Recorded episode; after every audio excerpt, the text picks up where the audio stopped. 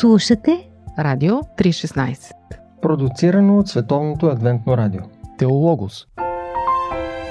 Теологос. Предаване за Бог и Неговото Слово. Със съдействието на Теологичен колеж Стефан Константинов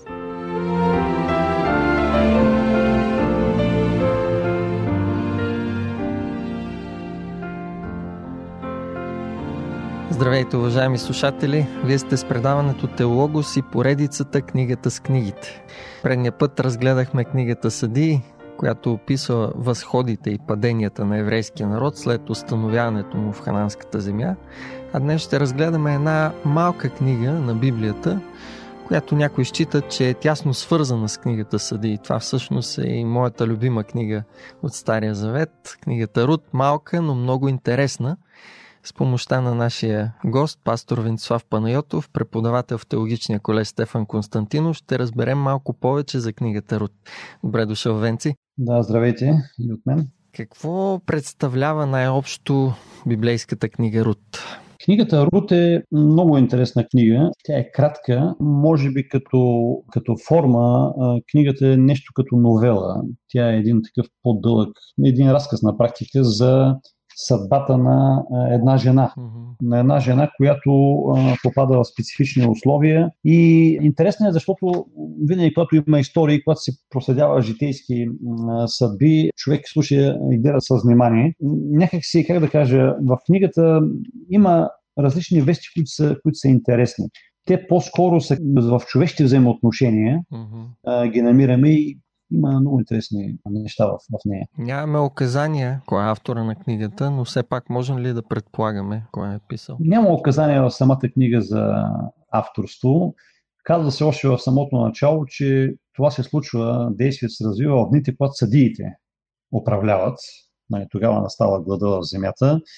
А, същевременно а, самата книга има за цел, това е ясно, да покаже всъщност, че ам, Рут, главната героиня, е баба на, на Давид. Mm-hmm.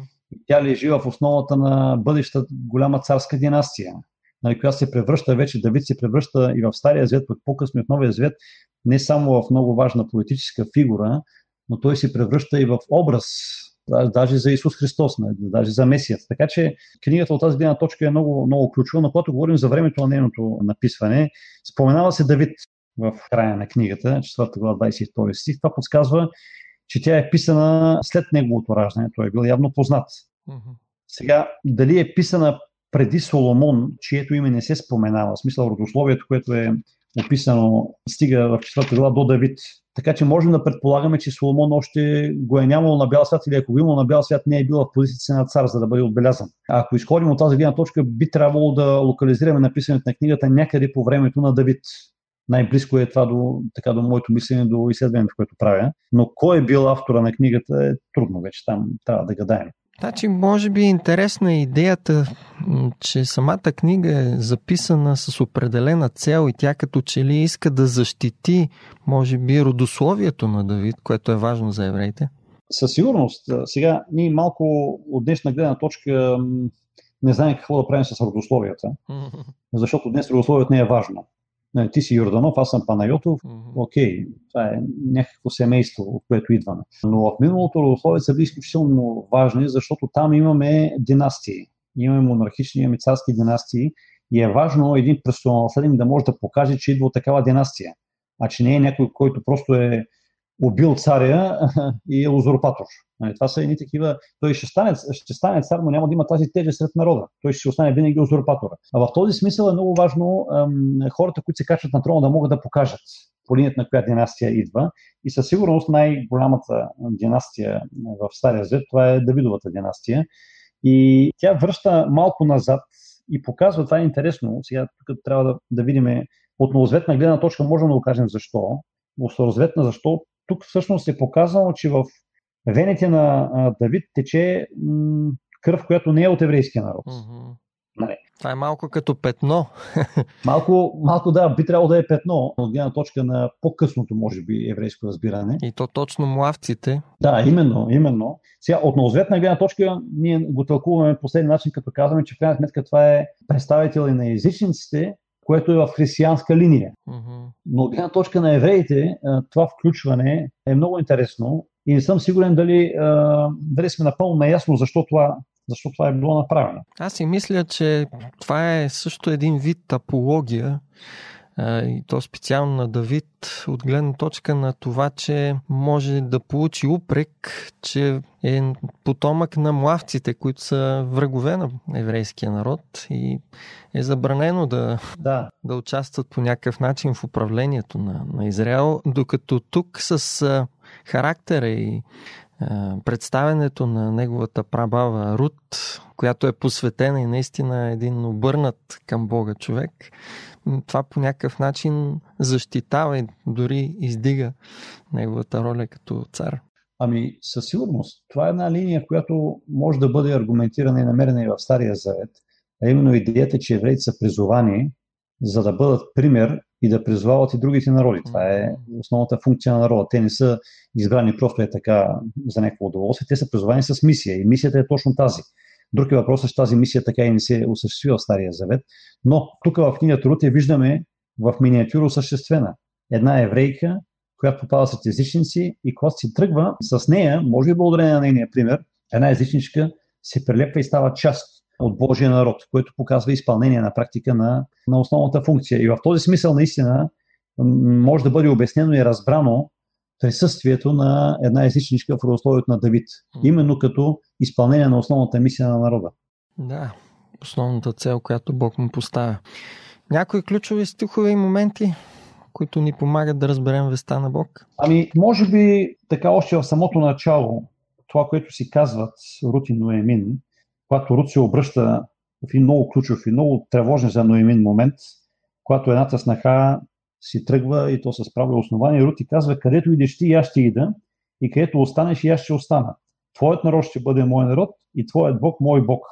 И където умреш, продължава текста, и аз искам там да бъда погребана и прочи. Една много силна, една много силна декларация, която казва, ние сме роднини, аз съм част от теб, не само като познанство, но явно и като народ, като религия, като всичко. Значи една пълна обвързаност, което е много, как да кажа, аз между другото наскоро ползвах този текст в една брачна церемония, макар че там контекстът е друг, но, но е подобен нали, на, на това пълно обвързване, на което се случва. Род на практика реже корени и се превързва към нещо ново, в което обаче и Бог, е, в което и Бог е част, тя приема и религията, тя приема и всичко свързано с евреите.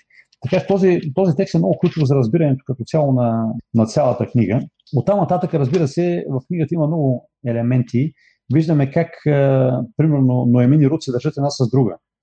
Те си имат доверие, Рут слуша Ноемин, Ноемин не пресира а, Рут. Но е много интересни, много мили и добри взаимоотношения между свекърва и снаха, нека така да го кажем. И как Бог ръководи и двете и ги свързва с волос и оттам нататък се променя и живота им. Аз поне това откривам, когато човек се довери на Бог в решението си в лицето на Рут, Бог не го изоставя, Бог отваря врати, Бог превръща едни вдовици на практика в победителки, в жени, които успяват в живота.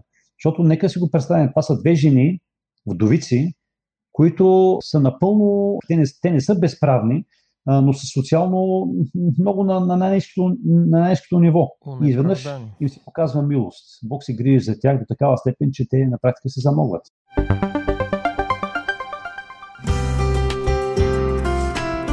Семейство, любов, ценности, проблеми, всичко това в семейното предаване на Радио 316 по Пантофи.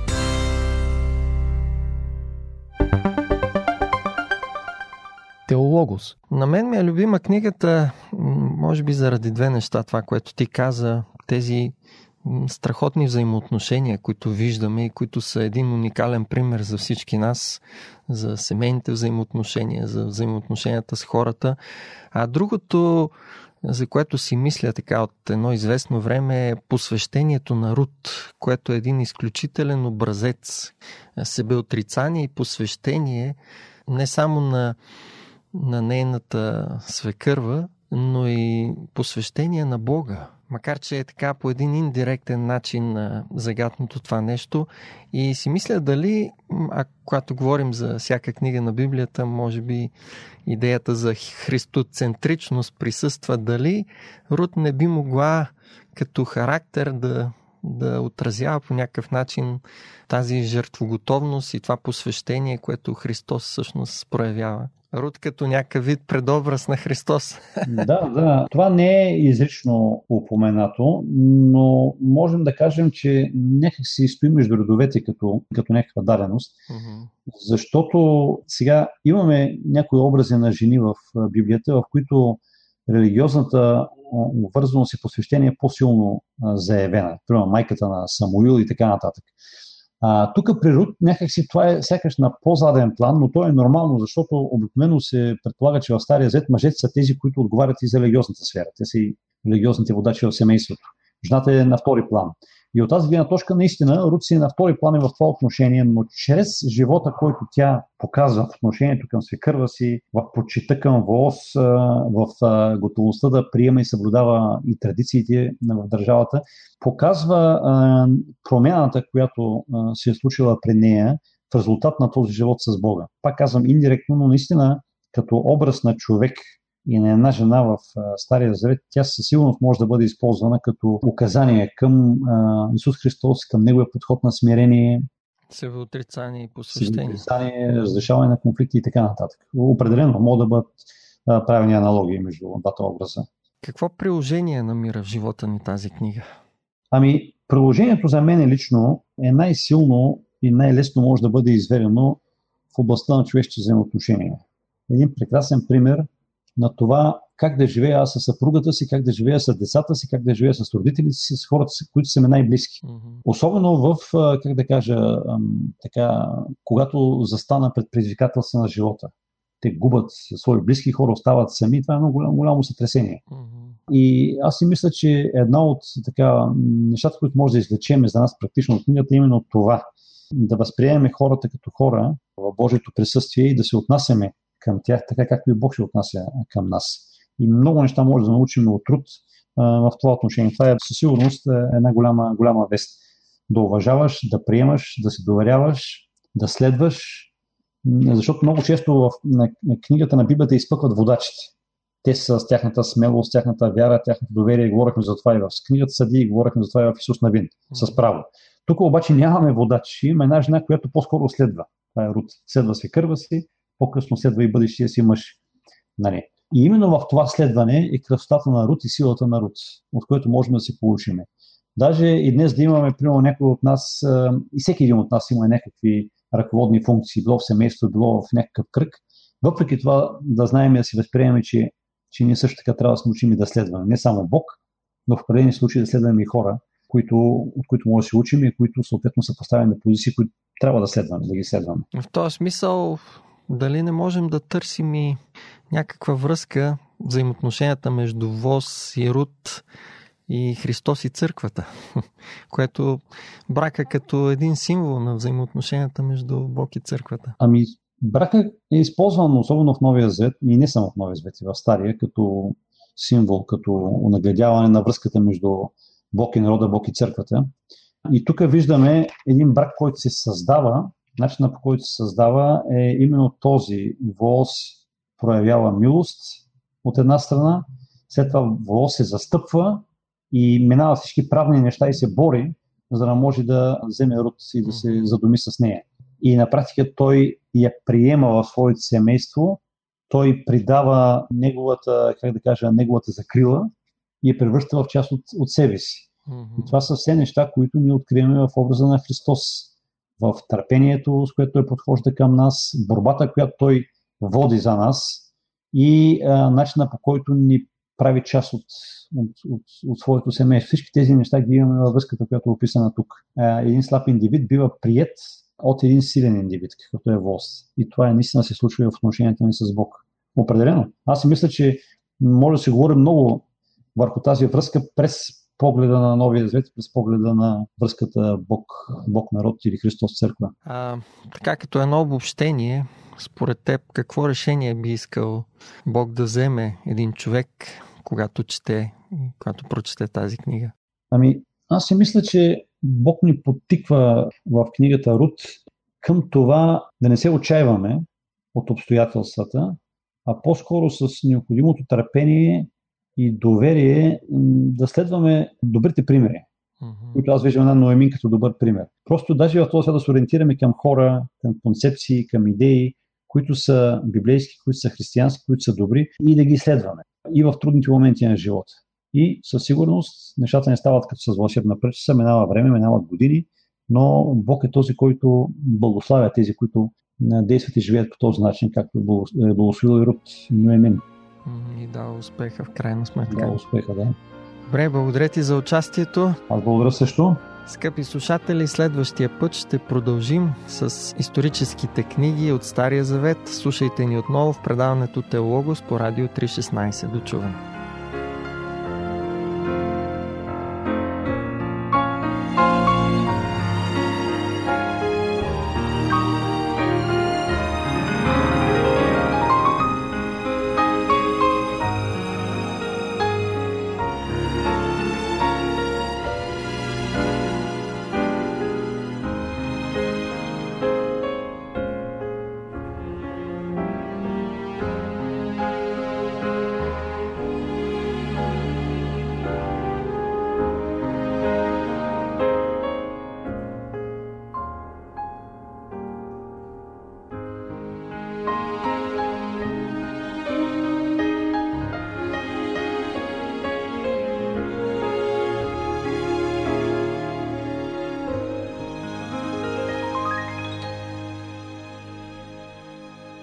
Слушате Радио 316 Продуцирано от Световното адвентно радио. Сайт 3-16.bg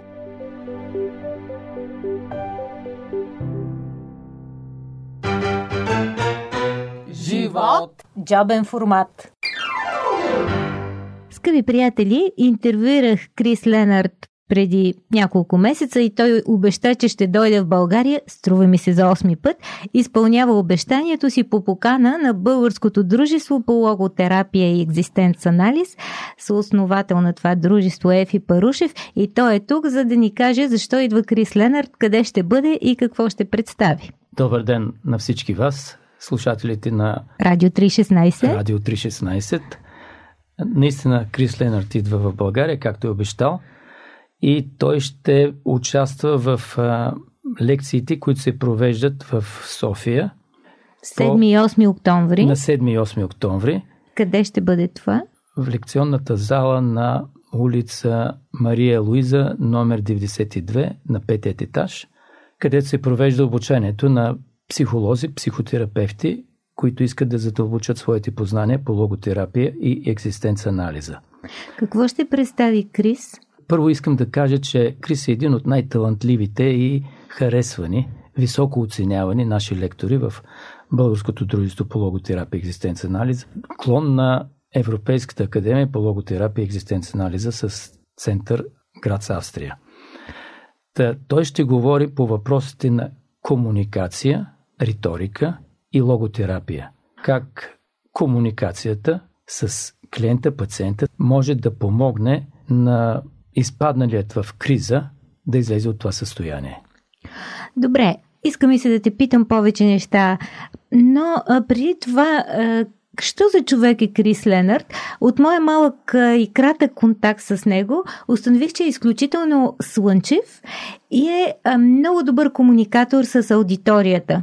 Той просто не поставя никаква преграда, много е естествен и стреля точно в целта. Не знам дали съм права. Така е, така е. Познавам Крис Ленард от 2004 година.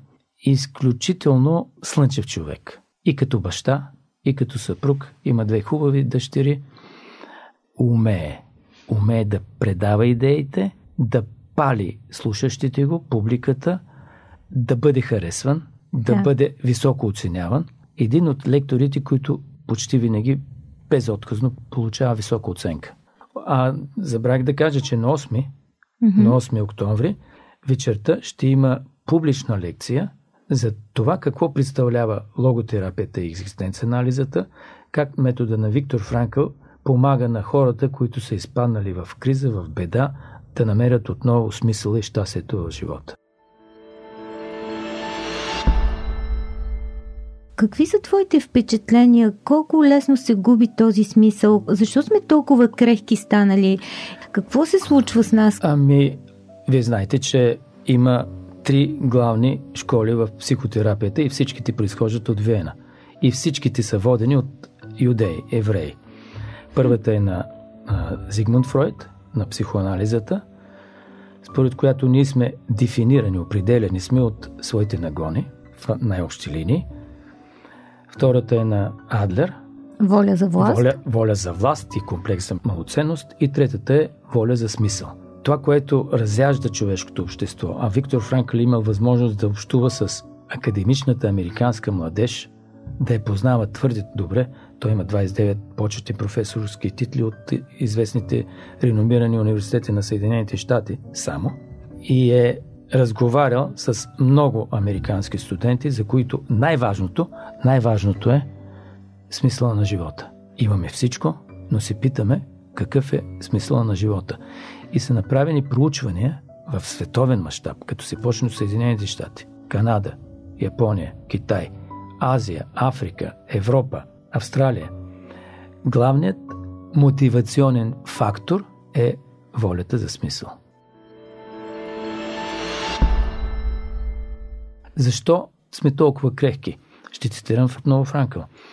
Днес на човека никаква традиция не му казва какво да прави. И тъй като не знае какво да прави, той прави това, което другите искат от него, което не е нищо друго, освен тоталитаризъм.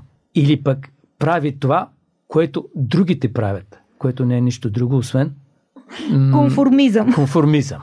А тоталитаризма и конформизма рано или късно водят до психическа криза. Защото не, не идва дълбоко от тебе всичко ние, това. Ние си си загубили идентичността си. Традиция и религия вече не играят роля в живота на човека. Тъй като ни отхвърлихме десетте морални принципа на Библията, сега трябва да се вслушваме в 10 000 други правила, за да можем да разберем как да се справим с проблемите в живота. Ти ми каза нещо интересно, че идват хора с висок статут в обществото, с хубави професии, които са смачкани отвътре. Да, с липса на самочувствие, защото... М- това пак ли идва от това усещане, че няма смисъл, че си безполезен? Няма, това е язвата. Той го нарича екзистенциален вакуум. Ние изпадаме в криза, защото не знаем кои сме. Цялото общество работи против нас. Как работи против нас? Ние нали в крайна сметка си... толкова се внушава как сме уникални, бъди себе си, има едни такива мантри. Да, бъди себе си. Тази мантра, и ако влезете в книжарниците и потърсите психологията, ще видите, че центъра е човешката личност. Тоест самият аз. Самият аз. Да се обърна към себе си и да, да си познай себе си, виж себе си, първо обикни себе си. Един момент.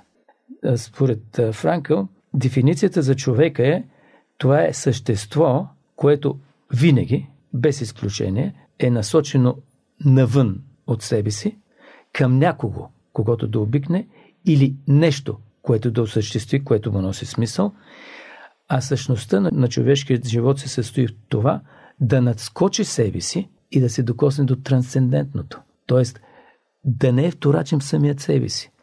Защото до степента, до която ние забравяме себе си, пише Франкъл, в своята книга Воля за смисъл, до тази степен можем да бъдем щастливи. Може би влизаме в един а, по-голям поток, който обхваща неща по-големи от нас.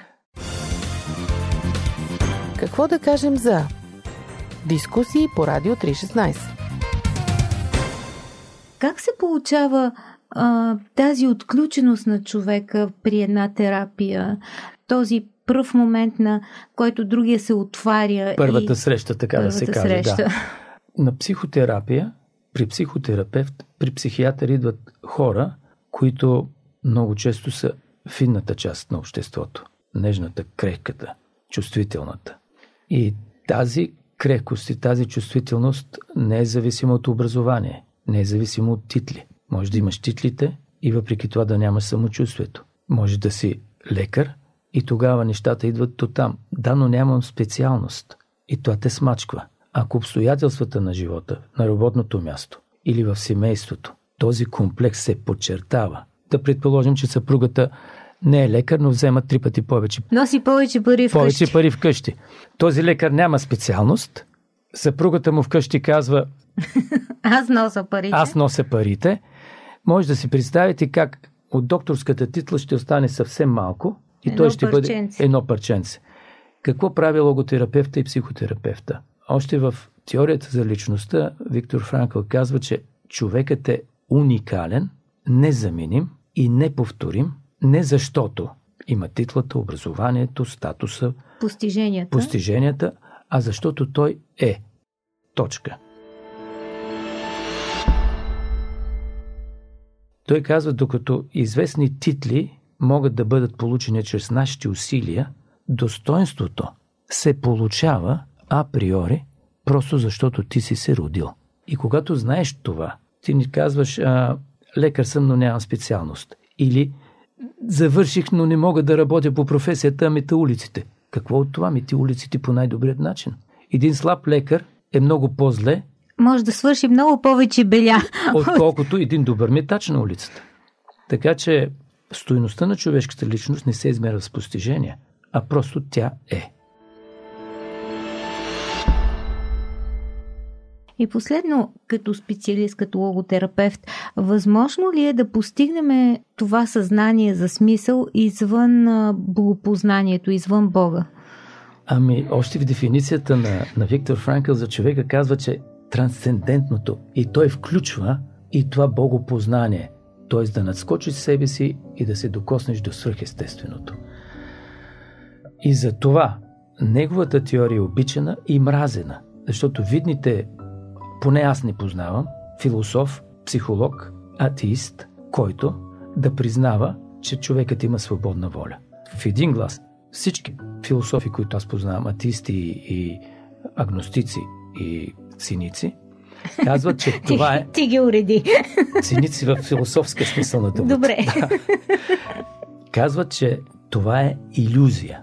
Тоест, свободна воля може да съществува само тогава, когато тя е подарък от Бога на Всемира и Творецът на Всемира. Свободна воля без Бога не съществува. Чувствал ли си Бог като логотерапевт? О, да, о, да. Това е, мога да го кажа съвсем а, м, отговорно, че Виктор Франкъл е един а, човек, една личност, която е надскочила религиозни общности. Неговата теория е приложима както за атеисти, така и за религиозни хора. Тя помага на всички. Но най-добре е тогава, когато може да се получи синхрон между логотерапията и една вяра, да речем, в Бога. Защото в кризисни моменти, съвсем практически пример, когато ни сполети нещо, неприятно, тежко земетресение, лична криза, тежко заболяване в семейството, и атеиста задава въпроса Защо? и къде е Бог. Бог? Нали няма Бог? Къде е логиката тук? Ако няма Бог, този въпрос би бил излишен. Защото дълбоко в подсъзнанието на всеки човек ние имаме божествен происход. Стои тази мисъл, че има Бог. И може би и част от смисъла е тази мисъл. Част от смисъл е тази мисъл. Да.